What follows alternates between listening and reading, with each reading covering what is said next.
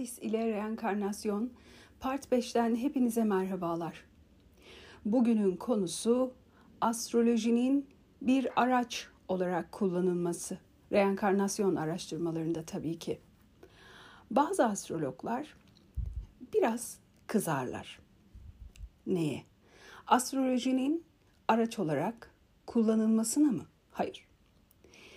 Karma, reenkarnasyon, bu gibi konularda araştırmalar yaparken bu alanda uzmanlaşmaya çalışan saygıdeğer dostların eskiden kalan bir miras olarak astrolojiyi araç olarak kullanmaları onlar tarafından kamuoyuna yeterince açıklanamadığı, bilgi verilmediği ve niçin astrolojiyi bu alanlarda araştırma yaparken araç olarak kullandıklarını tam olarak izah etme gereği duymamalarından kaynaklı bazı astrologlar niçin astrolojinin bambaşka bir şey gibi görünmesini sağlıyorsunuz diyerek biraz tepki gösteriyorlar. Bununla sizler de zaman zaman sosyal medyada karşılaşmışsınızdır. Şimdi bu konuya biraz değineceğiz ve ne kadar eğlenceli bir konu olduğunu hep birlikte deneyimleyeceğiz. Ve o arkadaşlar da bu podcast'imden sonra aslında biraz rahatlayabilecekler diye düşünüyorum.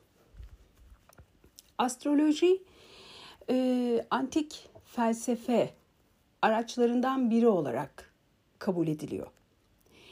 O dönemlerde filozoflar, hatta filozofların bile olmadığı dönemlerde, yani Pisagor öncesi süreçlerde, ister antik Yunan olsun, polis şehir devletlerinde, isterse antik Mısır'da ve diğerlerinde e, mevsimleri gözeterek, mevsimlerin oluşumunu, süreci takip edip hesaplayarak özellikle tarımın, hayvancılığın yani beslenmeye ve barınmaya kadar ucu giden bir süreçte kullandıkları, matematiği araç olarak kullandıkları özel bir alan astroloji.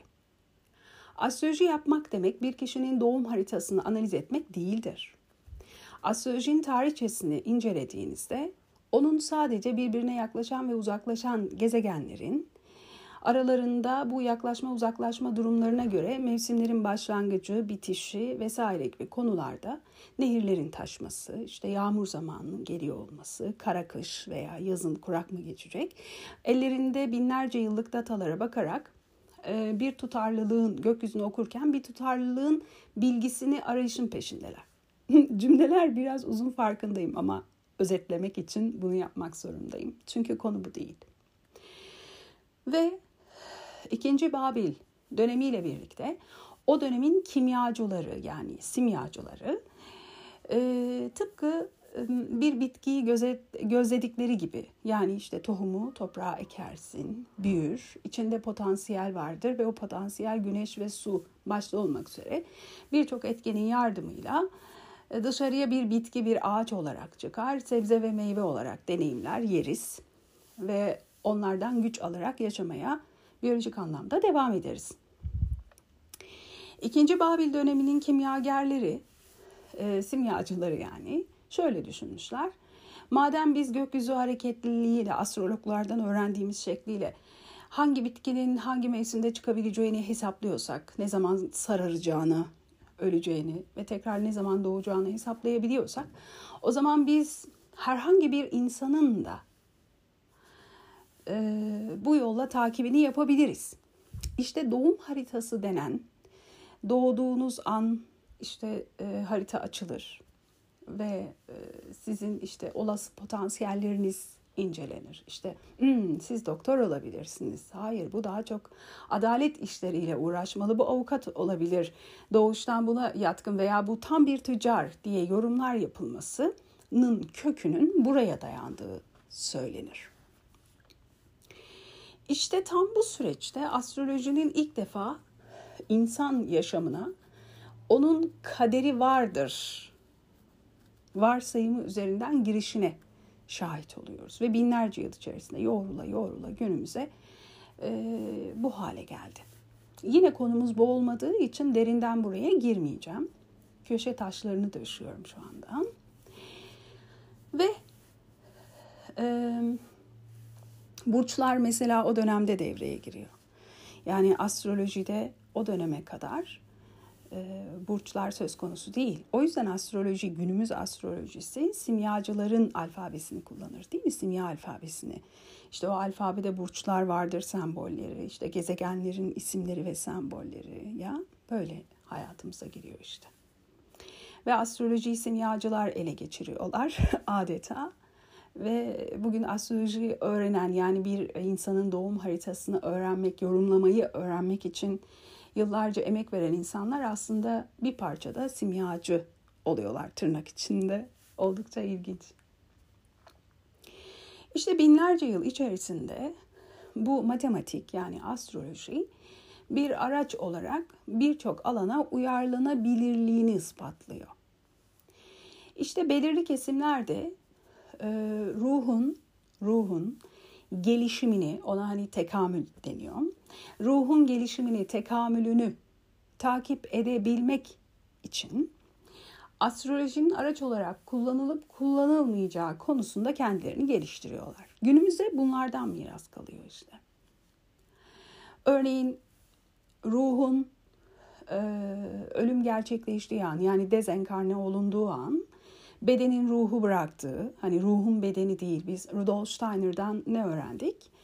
Rudolf Steiner eski inançlarda bedenin ruhu artık taşıyamadığı için yer çekimine e, yenik düştüğü ve toprağa karıştığı yönünde bilgileri aktarmıştı. Ve unutulmamıştı bu bilgi onun sayesinde aynı zamanda. Beden ruhu serbest bıraktığında ruh kendi başına var olabiliyor ama dünyada, tabiatta, bu tabiat düzleminde değil tabii ki deniyor. Ve orada e, Mısır biliyorsunuz geçmişte onu açıklamıştım tekrara girmeyeceğim. Mısırlıların ilginç görüşleri ve inançları vardı. Hani Ba, Ka hatırlayın.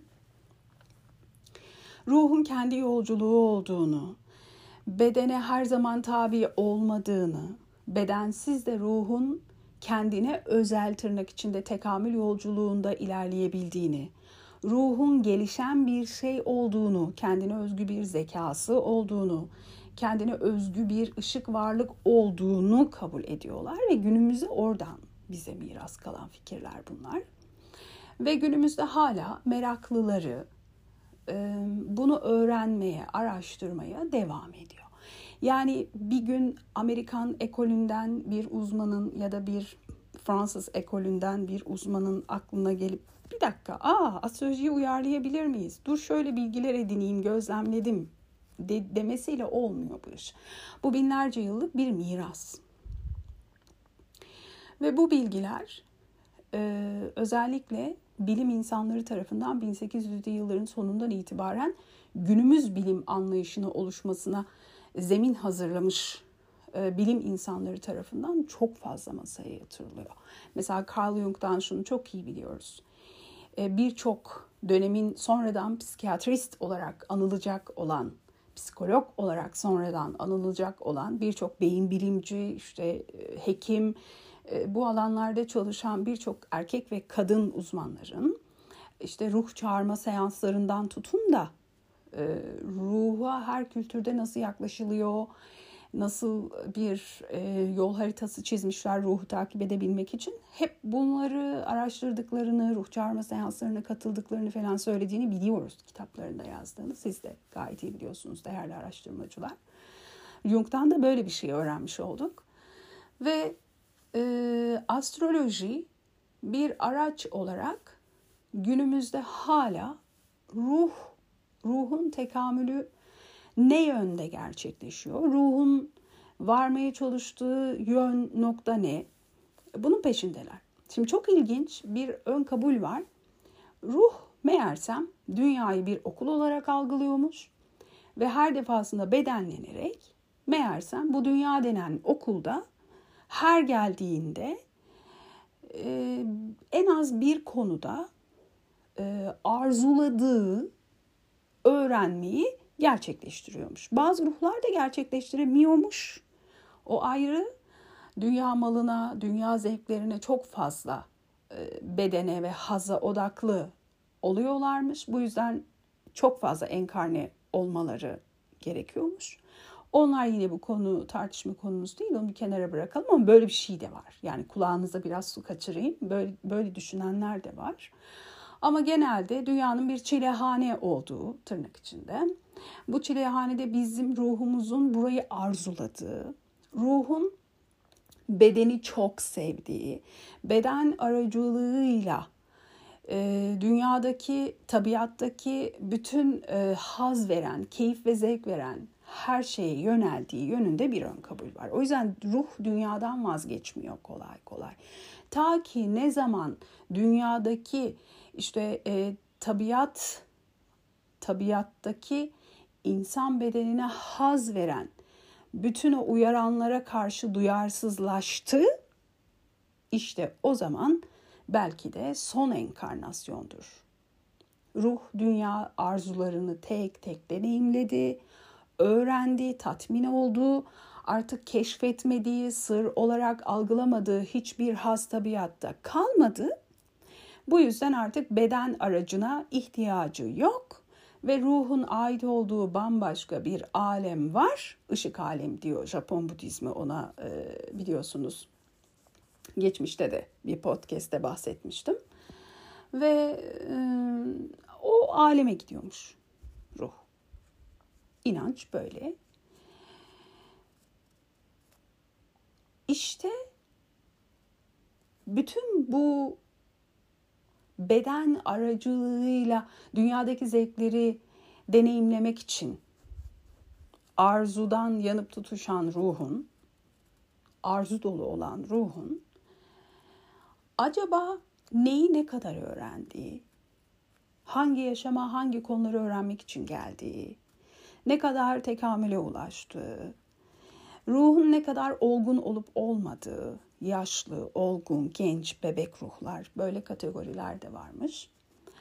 Ve bunu gözlemleyip ruhun gelişimi üzerinde meraklarını gidermeye çalışan insanların kullandıkları değişik araçlar var. Astroloji bu araçlardan sadece biri. Sadece biri. Ve binlerce yıl içerisinde gözlemlerle veya çeşitli insiyasyonlarla o kadar ilginç tutarlı buldukları bilgilere ulaşıyorlar ki bu bilgiler unutulmuyor. Nesilden nesile merak kavramı üzerinden aktarılıyor.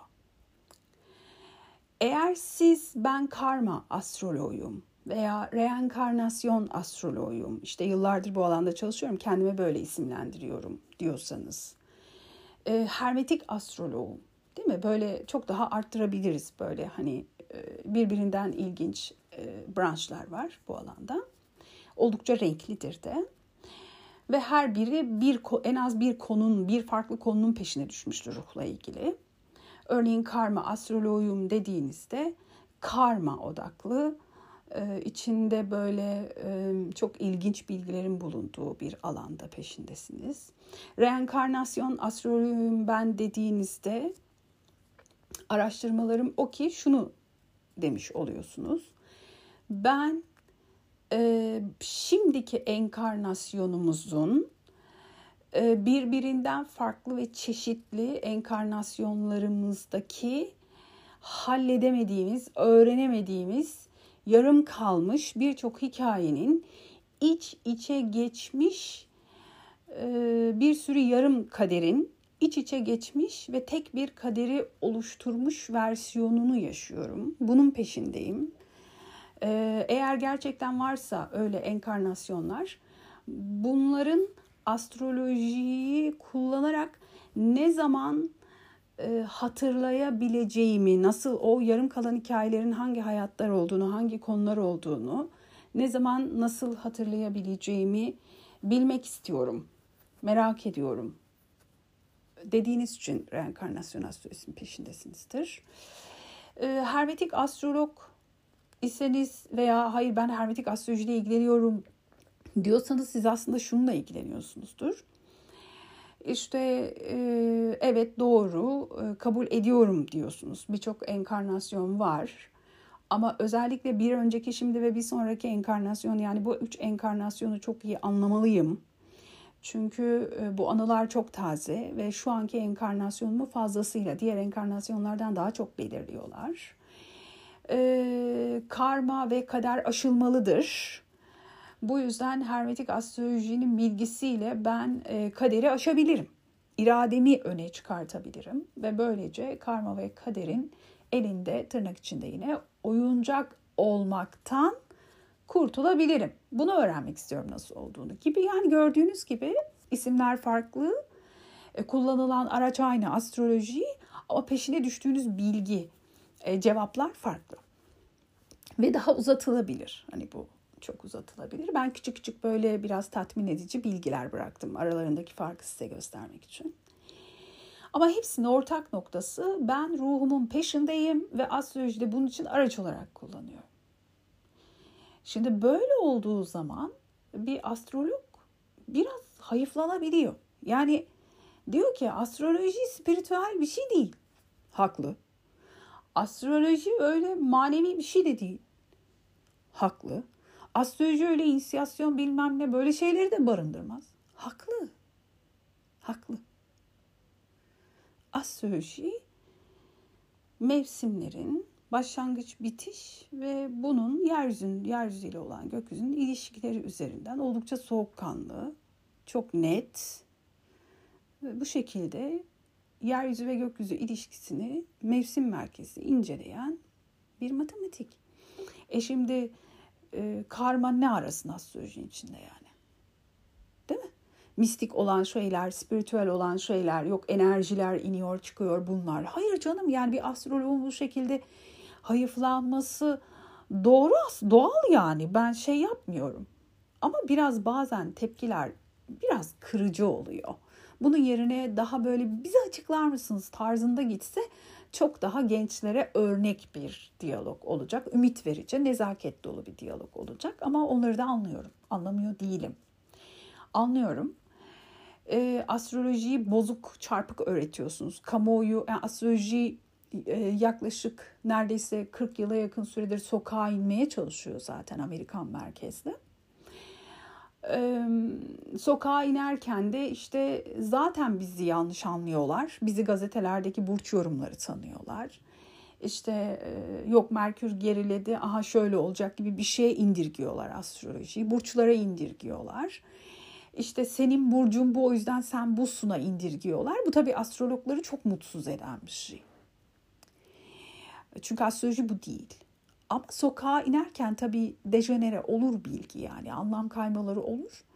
Bu sosyolojik bir gözlem yaptığınızda da bilginin toplumla kavuşması, kabilelerle buluşması, toplumla buluşması, e, gruplarla buluşması kolay değildir. Yani bir bilgi hep böyle elit, elit, elit, elit, elit çevrelerde hep böyle el üstünde aman bir sırmış gibi saklanıp böyle gizemli bir hava veriliyorsa e o vakti geldiğinde sokağa inme zamanı geldiğinde indiriliyorsa e, tabii ki sokak kendi standartlarında e, bilgiyi anlamaya çalışacaktır. Anlarken de çoğu zaman ilk başta e, yanlış anlayacaktır. Astrologları anlıyorum. Bu yanlış anlaşılma onları üzüyor. İşte e, karmayla, reenkarnasyonla, hermetizmle ilgilenen e, kişiler astrolojiyi sıkça araç olarak kullandıklarını vurgularlarsa toplumda her şey yerli yerinde olur. Yani hedeflerine ulaşırlar. Yani televizyonda bir magazin programı izleyen birinin ben Aslan Burcu bir şarkıcıyım o yüzden sahneleri çok seviyorum. Zaten bu yüzden şarkıcı oldum e, cümlesini aa evet astrolojiyle ilgileniyor şeklinde algılarlar. Yani kalkıp şöyle demez. O as, o zaman bu ne saçmalık. Dünyanın bütün aslanları şarkıcı olsun o zaman. Sahneye çıksın tiyatro oyuncusu olsun. Astroloji bu olmadığı için. Tabii ki biraz yargı oluşuyor ama onlar da üzülmesin. Böyledir yani siz çok elit bulunmuş saklanmış bir bilgiyi topluma sonradan indirmeye çalışırsanız e, toplum tabakalardan veya sınıflardan oluşur ve her tabaka ve sınıfın kendine göre bir sosyokültürel altyapısı, bir sosyoekonomik altyapısı var, bir kafa yapısı var, bir zihniyeti var ve genel genel anlamda hani kitleler e, algıları kadar ona karşılık vereceklerdir. Bu da gayet doğaldır yani dünyanın gerçeğidir bu. O yüzden önce bir teselli vermiş olayım sevgili astrologlara. Gelelim diğer tarafa. O kadar ilginç bilgiler var ki astrolojiyi araç olarak kullanıp karma, reenkarnasyon, hermetizm gibi konularla çalışan kişilerin elinde hayret verici. Ve bunları da oturup odalarında falan icat etmiyorlar. Bunları zaten yüzlerce yıl öncesinden bu yana e, böyle kala kala kala kala kala birike birike e, günümüze ulaşmış ve kendi e, kitaplarından yazılmış kitaplardan öğreniyorlar. Mesela benim reenkarnasyon ve astroloji ilişkisi üzerinde okumalarımdan en ilgimi çeken bilgiler şunlardı mesela. Astrolojiyi araç olarak kullandıkları için böylesi tutarlı verilere ulaştıklarını iddia ediyorlar. Bunlardan ilki tabii ki biliyorsunuz söz konusu reenkarnasyon ve astroloji ilişkisi olduğunda şu ana kadar anmadım bu podcast'te şu ana saklıyordum. Kesinlikle Vedik astroloji. O kadar eski ki tarihi tam olarak bilinmiyor. Yani insan yaşamında işte kültürel yaşamda bize ne zaman eklemlendi bu bilgiler? işte bugünkü İran, Hindistan coğrafyası başta olmak üzere oralardan bize e, ve batıya tabii ki yayılıyor. Dünyanın her yerine yayılıyor yüzlerce yıl içerisinde. Ve kaybolmuyor bu bilgi çünkü biliyorsunuz toplumun ihtiyaçlarını karşılayan bilgiler yok olamaz. Toplum bunu kendi içinde yaşatır, besler, büyütür çünkü ihtiyacını karşılıyordur. İşte Vedik bilgi de böyle bir bilgi. Ve Vedik astroloji reenkarnasyon araştırmaları yapan herkesin durağı olan bir alan ve bir ömür gerekiyor belki de öğrenmek için. Hep öyle derler. Böyle duydum ve araştırmalarımda hep bu karşıma çıktı. Vedik astrolojideki bir bilgi mesela e, hem astroloğu da rahatlatacak hem de astrolojiyi araç olarak niçin kullandıklarını da reenkarnasyon araştırmacılarının bir parça gösterecek. Vedik astrolojide şöyle bir ön kabul var. Benim de hani e, üzerine yaptığım çalışmalarda çok ilginç. Zodyak'taki her bir derecenin bir sabit yıldıza en az bazen iki bazen üç sabit yıldıza da denk gelebilir ama biz e, makul olalım. En az bir sabit yıldıza denk geldiğini, o derecenin manasını aslında buradan aldığını ve sabit yıldızlarda 72 yılda bir ortalama. Bazıları daha hızlıdır, bazıları daha ağırdır. Oraya da girmeyeceğim ama geneli 72 yılda bir derece ileri doğru kaydığını zodyakta biliriz sabit yıldızların. Sabit yıldızların Alexander Imşiragiç'in de özellikle deyimini kullanayım burada çok beğeniyorum. Ee, kaderin sütunu der. O da hocalarından öğrenmiştir mutlaka. Böyle kaderin sütunu. Yani sabit yıldız e, diye gökyüzünde gösterilen o güneşler aslında insan yaşamında bir işaret. Onlar gökte sadece ateş parçaları okey? Ama biz bilmiyoruz tabii kökenini kaynağını henüz nereden üredi bunlar tam bilemiyoruz. Ama garip bir şekilde her birinin bir kaderi bilgisini içinde taşıdığına inanıyorlar. Yani sizin 360 adet bir oluşan bir zodyağınız var. 360 en az 360 sabit yıldızdan bahsediliyor. Ve en az 360 sütun üzerine kurulu aslında zodyak deniyor. Ve 360 kader, farklı kader. 360 farklı yaşam. Bakın düşündükçe nerelere gidiyorsunuz değil mi? Hepsi bu anlama geliyor ki. Ve diyor ki 10 tane yıl, gezegeniniz var. Aslında 8 gezegen, 2 ışık. Ağzımız alışmış aylan güneş ışıklarına gezegen demeye. 10 diyorum artık ben de diğerleri gibi anlayın. İşte 10 tane gezegen var. Bunlar Ay, Güneş, Merkür, Mars, Venüs, Jüpiter, Satürn, Uranüs, Neptün, Plüton gibi yani. İşte bunlar diyorlar. E, mutlaka sizin zodyağınızda en az bir burcun bir derecesine yani denk geliyor. Retro ya da düz ya da durağan. Ve çeşitli evlerdeler.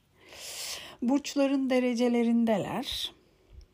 Ee, işte sizin hayatınız, bu yaşamdaki karmanız o on hayatın aşırı vurgulanmış aşırı çünkü orada artık net bir şekilde işte Venüs 5 derece aslandayken doğmuş kişi yani net 5 derece aslanda hangi kader var ve sen buraya bunu getirdin orada yarım kalmış şeyler var ve sen burada deneyimleyeceksin. E bir bakıyorsun 5 derece aslında aa şu yıldız varmış sabit yıldız. E açayım bakayım binlerce yıldır bize miras kalan işte neye bakayım mesela? Tetrabiblos tabii ki. Açıyorum bakıyorum sevgili Ptolemaos orada bize neyi aktarmış bu derleme kitabında? Aa şu sabit yıldız varmış. Evet bu sabit yıldızın anlamı işte çok zenginlik getirir, ferah getirir, işte rahatlık getirir, güzel dostlar verir, yaşlı insanlar bu kişiye yardımcı olur falan böyle bir sürü bir sürü şeyler. Miras kalan bilgiler yazıyor ve astrolog değil karma ya da reenkarnasyon astroloğu dönüyor kişiye ve diyor ki ya da Vedik astrolojide de bu anlamda bu şekilde çalışan varsa bu cümleyi kuruyor diyor ki efendim diyor siz bu hayata e, işte hesapladım daşalarınıza göre Vedik astrolojiden bu işte 27 Kasım 1900 e, işte 78 doğumlusunuz. İşte 27 Kasım 2000 e, yılına geldiğinizde o doğum gününüzden itibaren 15 yıllığına atıyorum mesela işte hangi gezegenin dönemindeyse 15 yıllığına siz 5 derece Venüs aslan vurgunuzu yaşayacaksınız. Çünkü oradaki kader tetiklenecek. Hangi işle uğraşıyorsanız, emek verirseniz, çabalarsanız e, hayatın size destek olacağını ve böylece sizin de o işte çok refah elde edeceğinizi öngörüyorum diyor. İşte tuhaf olan şey şu. Bunları mantık dışı bulup aman aman şöyle itmek çok kolay. Ama bir şey itiyorsak niye ittiğinizi bileceksiniz. Örneğin itiyorsan Vedik astroloji bilmek zorundasın. Çünkü binlerce yıldır itilmemiş, kakılmamış bu bilgi. Yani 2023 yılındayız ve buraya ulaştı yani şimdi bunu hafife alamazsın. Bu öyle işin içinden çıkılacak bir şey değil. Evet şu anki okullarda aldığımız eğitim yani ve biliyorsunuz en önemli olan her zaman bilimdir. Akılcılıktır yani. Fakat ben akılcıyım, ben bilim insanıyım, ben şuyum buyum diyerek hayatın bu büyülü ve esprili tarafını ve mitolojik dönemlerde doğum ölüm döngüsünün dilde nasıl yaşatıldığını bunlardan kaçamayız, küçümseyemeyiz yani. Burada bir şey var. Burada bir şey var. Çok büyülü. Çok büyüleyici bir dil. Ve insanı çok etkiliyor. Ve tutarlı. Çoğu zaman. Çok ilginç. İşte bu bilgiler ve çok daha fazlası astroloji araç olarak kullanıldığı için biliniyor.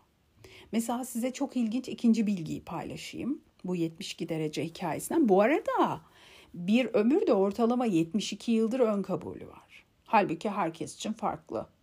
Değil mi yani? Günümüzde yaş çok daha ilerliyor. Yaşlılık, ihtiyarlık özellikle yaşlılıktan da geçtim. İhtiyarlık çok uzun yaşanıyor mesela ne güzel. Ne güzel. Şimdi İkinci önemli bilgi şu, yine astroloji araç olarak kullanıldığı için öngörülen bir bilgi. Diyor ki e, reenkarnasyon çalışmacıları yüzlerce yıl içinde şunu gözlüyorlar.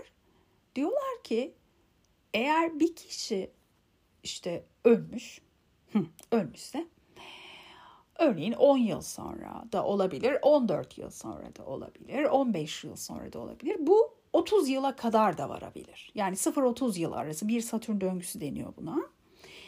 Bir Satürn döngüsü içerisinde bir yerde yeniden doğmuştur aslında diyor. Hemen örnekleyeyim çok daha açık olsun. Mesela diyorlar ki bunu astroloji e, diliyle ifade edersek çok daha anlaşılır olur. Mesela siz doğdunuz. Yükseleniniz koç veya başak. Bir bakıyorsunuz ki Başak Burcu'nda Mars ve Venüs ve Ay bakın bunlar temsili o Plüton da olabilir de Uranüs'te yani önemli değil. Gezegenlerin ismine çok takmayın. Yan yanalar. Ya aynı derecedeler ya da kavuşuyorlar. 0-8,5 orb aralığında Ay ve Güneş ise söz konusu olan bazı astrologlar eksi 10 artı 10 orb çalışıyor. Ben 12 e, orb çalışıyorum mesafeyi, açı mesafesini. Ay ve Güneş'te ben 12'yi kabul edeceğim.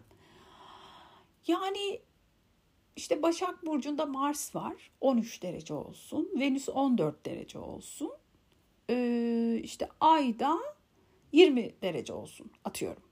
Başak'ta. Üçü de yan yana dizilmiş. inci gibi doğum haritanızda ve kaçıncı evde olduğunun da önemi yok. Burcun da önemi yok. Gezegenin de önemi yok.